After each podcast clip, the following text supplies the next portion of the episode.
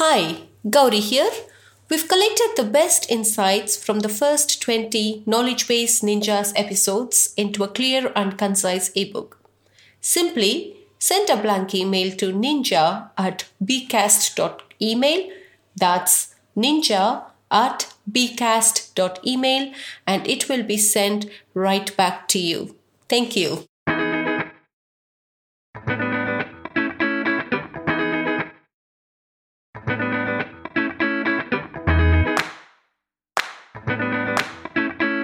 Welcome to the Knowledge Base Ninjas podcast, where Gauri Ramkumar of Document 360 finds the best SaaS self service knowledge bases in the world and then interviews their creators. Let's get started with today's episode. Good day, everyone. Our guest today is Andrew Etter, Senior Technical Writer at Amazon Web Services. Welcome, Andrew, to the Knowledge Base Ninjas podcast. How are you doing today? I'm doing great. Thank you for having me. Super. Thank you, Andrew. And uh, please explain a little bit more about yourself and how did you initially got into documentation? Sure. I um, work on the Elasticsearch based documentation over at Amazon Web Services. And I don't know, I've, I've, probably been in the software industry for 12 or 13 years now. Uh, in terms of how I initially got into documentation, it was really just dumb luck. Uh, I had I, I wanted to move to the Bay Area and I was basically dropping resumes out of an airplane trying to get hired at a software company up here. And I finally got one interview with one company after, I don't know, maybe 50 or 60 job applications. And went ahead and interviewed for the position, and they redirected me. They said, uh, you know, a support role we think might be a good fit for you, but technical writing we think is a better fit. Would you like to interview for that position instead? And at that point, I was already traveling a lot for work, and I was I was pretty anxious to travel a little bit less and also do something a little bit more scalable. At the time, I was teaching a lot of classes, and documentation, as we know, scales endlessly and can help you know millions of people without you having to put in any additional effort. Uh, so it sounded really really appealing, and I said, "Yeah, let's give it a shot." And uh, many years have passed, and I still love it. Super. So, can I just ask you how many years have you been um, in this uh, field? Oh gosh, I think I think it's probably about uh, maybe seven or eight years now as a technical writer. Fantastic. So that's that's brilliant, Andrew. So during all these years of um, uh, you being into technical writing, what's your documentation process at um, maybe Amazon Web Services? Let's take that. And uh, who is normally involved in such processes? Yeah, it's pretty free form. Um, whenever a feature reaches a testable state, and we know that it's going to have some impact on the documentation when it's eventually released, um, the developers typically reach out to me with a request saying, um, hey, the launch date is in six weeks. Um, here's the existing content that we've written in order to get this feature approved. Um, and maybe they'll give me a quick demo or something. Um, but ultimately, what my team and I need in order to produce documentation is uh, something to test. And so that can be the developers have set up a test server for us to hit, or they can actually, you know, just just give us the binary or something and say, go ahead and install this. Um, and so the process very much revolves around us doing a ton, a ton of testing to figure out exactly how something works, drafting the content, and then getting some number of reviews from the engineering team to make sure that we didn't get anything wrong. Um, product managers are super duper helpful in clarifying use cases often for us. So, where if something comes across our desks and we're not entirely sure how a user is going to use it, uh, we can typically get with the product management team and get some clarity there and some insight and be able to focus the documentation more accurately. Um, and then after the documentation is out the door, we try to keep a really close eye on metrics and reader feedback to see if we got anything wrong or if users are finding anything confusing. Uh, so uh, ultimately, I think we're pushing changes to the documentation almost every day. Um, and the big players in that process are the development team, the product team, and also support, of course, super helpful. Mm-hmm.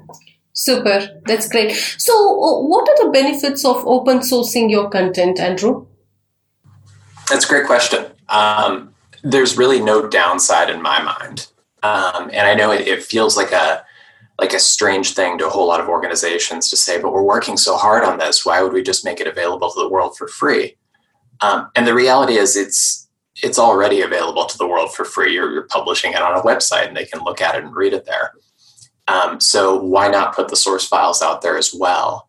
Uh, ultimately, when you do that, users get a greater sense of trust in the documentation because they can see you working on it. They can have a direct relationship with you as the writer. Um, and they're able to make contributions. They're able to directly interact with it and improve it. Um, for example, for the uh, AWS documentation, I get some number of bug reports. But for the open source content that I work on, I still get bug reports, but about half the time I actually get a fix for that bug that I can review and merge with generally just a couple of clicks. Um, and so it's it's this huge shift in terms of how you view your relationship with your readers as we're all in this together. We should uh, you know we should do our best to improve this and get it to the best state possible, or just readers report the problems and I fix them. Open source has a real inclusivity that I just love, uh, where the tools have to be such that anybody in the world can contribute, uh, not just, I don't know, AWS employees who have a license for a $1,000 software application. Mm-hmm. Super. So, how do you manage your documentation workflow? Yeah, I think some of the teams at AWS have a really complex ticketing system where um, you know, they say like uh, you you need to get this in eight weeks before uh, the feature is due to go out, and I need these 14 details. Um, but I use a really lightweight Kanban board and essentially just move tasks from left to right. And so the stages in that in that board are backlog. These are things that uh, I know needed to go out relatively soon, uh, but I have not started on yet. There's in progress, engineering review, editorial review, and then finally out the door. Um, and I'm not 100% sure this process is going to scale as the team grows. Currently, my team is quite small, uh, but for now, it's, it's working really, really well. Mm-hmm. Nice to know, Andrew. So, what are the important factors you consider when creating documentation? I would say probably the, the most important, maybe let's go with maybe 3 mm-hmm. um, the the first big one is assume that users are smart and will figure things out if they have the critical information. And so when I'm writing content, one of the big things for me is to try and minimize user surprise. Where if I'm testing something and something surprised me or confused me, I always want to document that right up front. We consider that like a gotcha, where um, you know if you if you do this and this, you'll get yourself into a bad state. And so we absolutely need to document that. Um, one of the other ones is limitations as well, or another one that, that minimize user surprise really well is to say you can only have, uh, I don't know, um, 200 items per page, or you can only upload 400 documents. Um, the scale for this system is really not designed to ingest more than about, I don't know, 3 million documents a second or, or something like that to let people know exactly what they're getting rather than having them approach a product, think it fits their needs, and then they bump up against the ceiling the moment they try to use it to do something real. Um, probably number two for important factors uh, in documentation, we typically have this structure of conceptual introduction, some process of how to do something, and then finally an example. And in my mind, we've got that inverted. We have it backwards, where we really should be leading off with the example um, if there's example code, give it right up front and explain it. Um, if there's an example use case, use that to frame the documentation. Don't stick that at the very bottom of your topic. Um, and then finally, uh, this is one where I understand technical writers being smart, well intentioned people, and they really want to share their knowledge, um, but don't go into unnecessary detail on related subject matter. Um, this is where links are just oh so critical, where instead of bogging the content down with several paragraphs about um, what a REST API is, um, you can just say it's a REST API and then provide a link for the people who don't know what the heck that is. Super. That, that's great to know, Andrew. Um, so, how do you report, uh, report on your documentation and who do you report to? yeah, it's. Uh, I mean, I, I, work at a huge company, so it's it's bosses on bosses on bosses. Um, but in general, uh, the case that I, I need to make to these bosses is a mix of qualitative and quantitative. Um, and so that's that's numbers and then just my own personal opinion. Um, measuring the quality of the documentation and then convincing other people around your organization that you are indeed generating value that's maybe the fundamental question in documentation today and i, don't know that anybody has a really great answer to that um, mine is generally to bounce metrics off of comparable metrics so for example if a feature is getting a ton of usage and that would be a product metric. The feature is getting lots of usage. Um, and then I know that in my documentation, I'm getting a ton of page views. So now we're looking at a documentation metric versus a product metric. And then finally, um, let's say the support team isn't getting very many tickets on it at all. So now we're comparing three metrics one from the product area, one from documentation, and one from support. And to me, in tandem, those three facts indicate that the documentation is probably fine. It's probably doing a pretty good job. Um, but likely things are not that straightforward, and maybe I have to do a little bit of digging because uh, support is getting a ton of tickets, but I'm not getting a ton of page views, or maybe a feature is getting very, very little usage, um, and nobody's contacting support about it. And so I have to figure out is this a documentation problem, a product problem? Can nobody find the feature? Is it a discoverability issue? Is the content weak? Um, and so metrics, in a lot of ways, give me fodder for reporting up to management to say, uh, you know, I think I'm doing a good job here. I think I'm doing a bad job here. Um, but it also acts as something of a treasure map to help me dig a little bit deeper into these questions and figure out where I can improve the content. Um, the second part there is, is the subjective part of the equation. Uh, which is a little bit more straightforward, I guess. It's just, am I am I proud of it? Does it cover the sort of things that I expect documentation on this subject should cover? Does it read with an engaging voice? Is the sample code really well commented and easy to understand? Is it example driven, or is there an example just kind of tacked on at the bottom? Is there a really solid list of gotchas? Um, maybe is it is the content also uh, free of grammar issues and has it been localized properly? Mm-hmm. Great, great. Um, so, do you have you noticed any kind of uh, reduction in your workload uh, or or in your team's workload since introducing quality documentation? I, I wish that were the case, but unfortunately, I think it's I think it's been the opposite. Um, the engineering team and the product team in my organization is just absolutely growing like crazy. And so, if we had stayed at the exact same headcount, uh, I guess I guess maybe I, I, would likely see a reduction in workload just because the content would be higher quality. Um, but as is, I think I think we have more work than ever. Um, the, uh, think the team has maybe doubled or tripled in size since I joined AWS uh, a few years ago, um, and thankfully the uh, number of writers has also doubled or tripled in size. Super. so I think it's gone the opposite way then for you. yeah, exactly. right. Uh, so um, uh, is Amazon Web Services currently generating any organic search traffic from your knowledge base? Definitely, yeah. I think that's the majority of our traffic, and I, I want to say that's safe to say. Um, uh, yeah, it makes the job super gratifying to know that people um, didn't even have to navigate to the AWS site and like you know click 14 times to find my particular guide. Um, that we do have a, a, whole lot of people who literally just go to Google or they go to Bing or, or DuckDuckGo and they they punch in um, you know my service and a question and they're able to get to the proper page and find what they're looking for. Mm-hmm. Super. That's great to hear, Andrew. So I think we are now uh, ready to go to our rapid fire round. Um, oh, exciting. great. So, who have you learned the most about documentation from in your career? So, I think I'm taking you back eight years ago to start with, maybe? yeah, that's a great question. Um, yeah, when I first started, I, one of the first things that I did at my prior company was an investigation of tools um, because we were we were aware that the tools we were using were uh, suboptimal and maybe even a little bit archaic, um, and so we were looking into uh, any number of uh, solutions there. And I was trying to be very fair and objective and, and, kind of balanced in my assessment of tool X versus tool Y. And I had this big feature grid that I was going to present to the team. Um, and then I went and I talked to this one developer named Mike.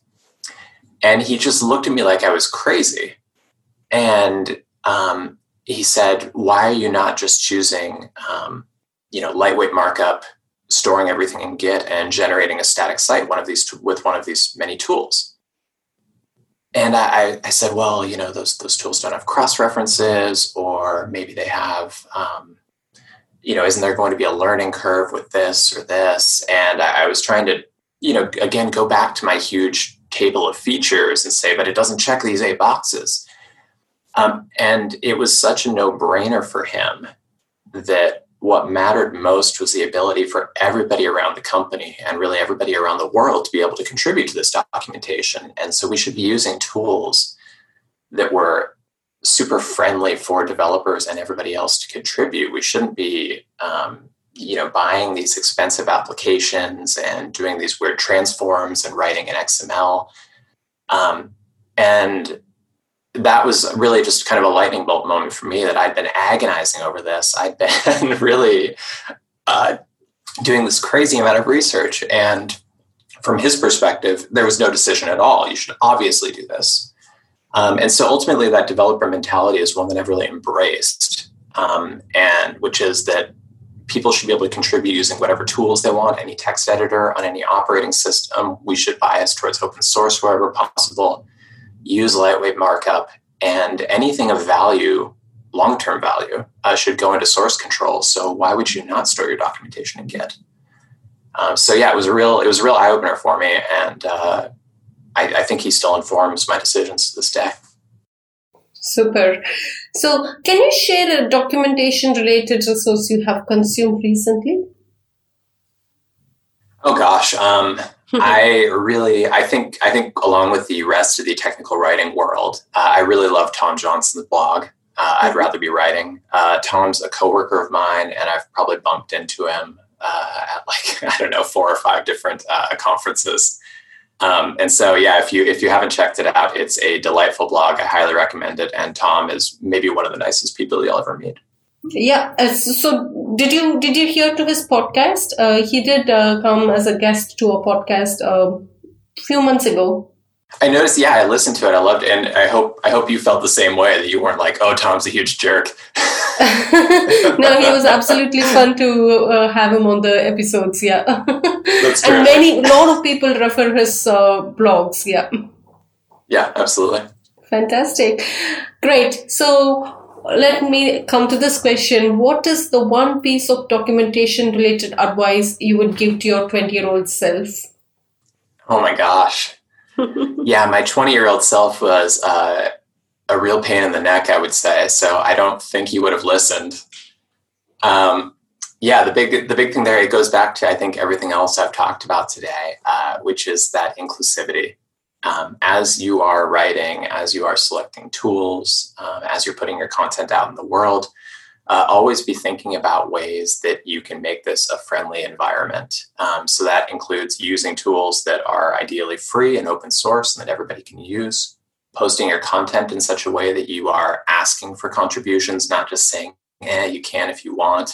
Um, and then in your content itself, not using gendered language or um, you know anything that's going to make uh, people of particular um, you know geolocality feel uncomfortable or confused, um, and and always be thinking about ways that you can make the documentation a super welcoming place. Mm-hmm.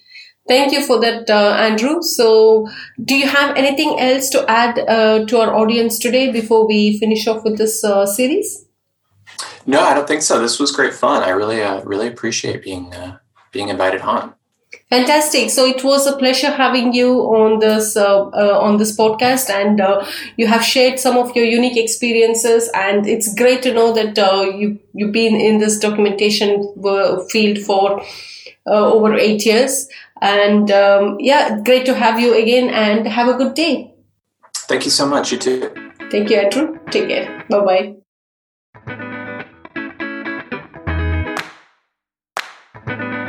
Thanks for listening to today's episode of the Knowledge Base Ninjas podcast. Please head to iTunes, rate, and provide honest feedback on the podcast. See you next week.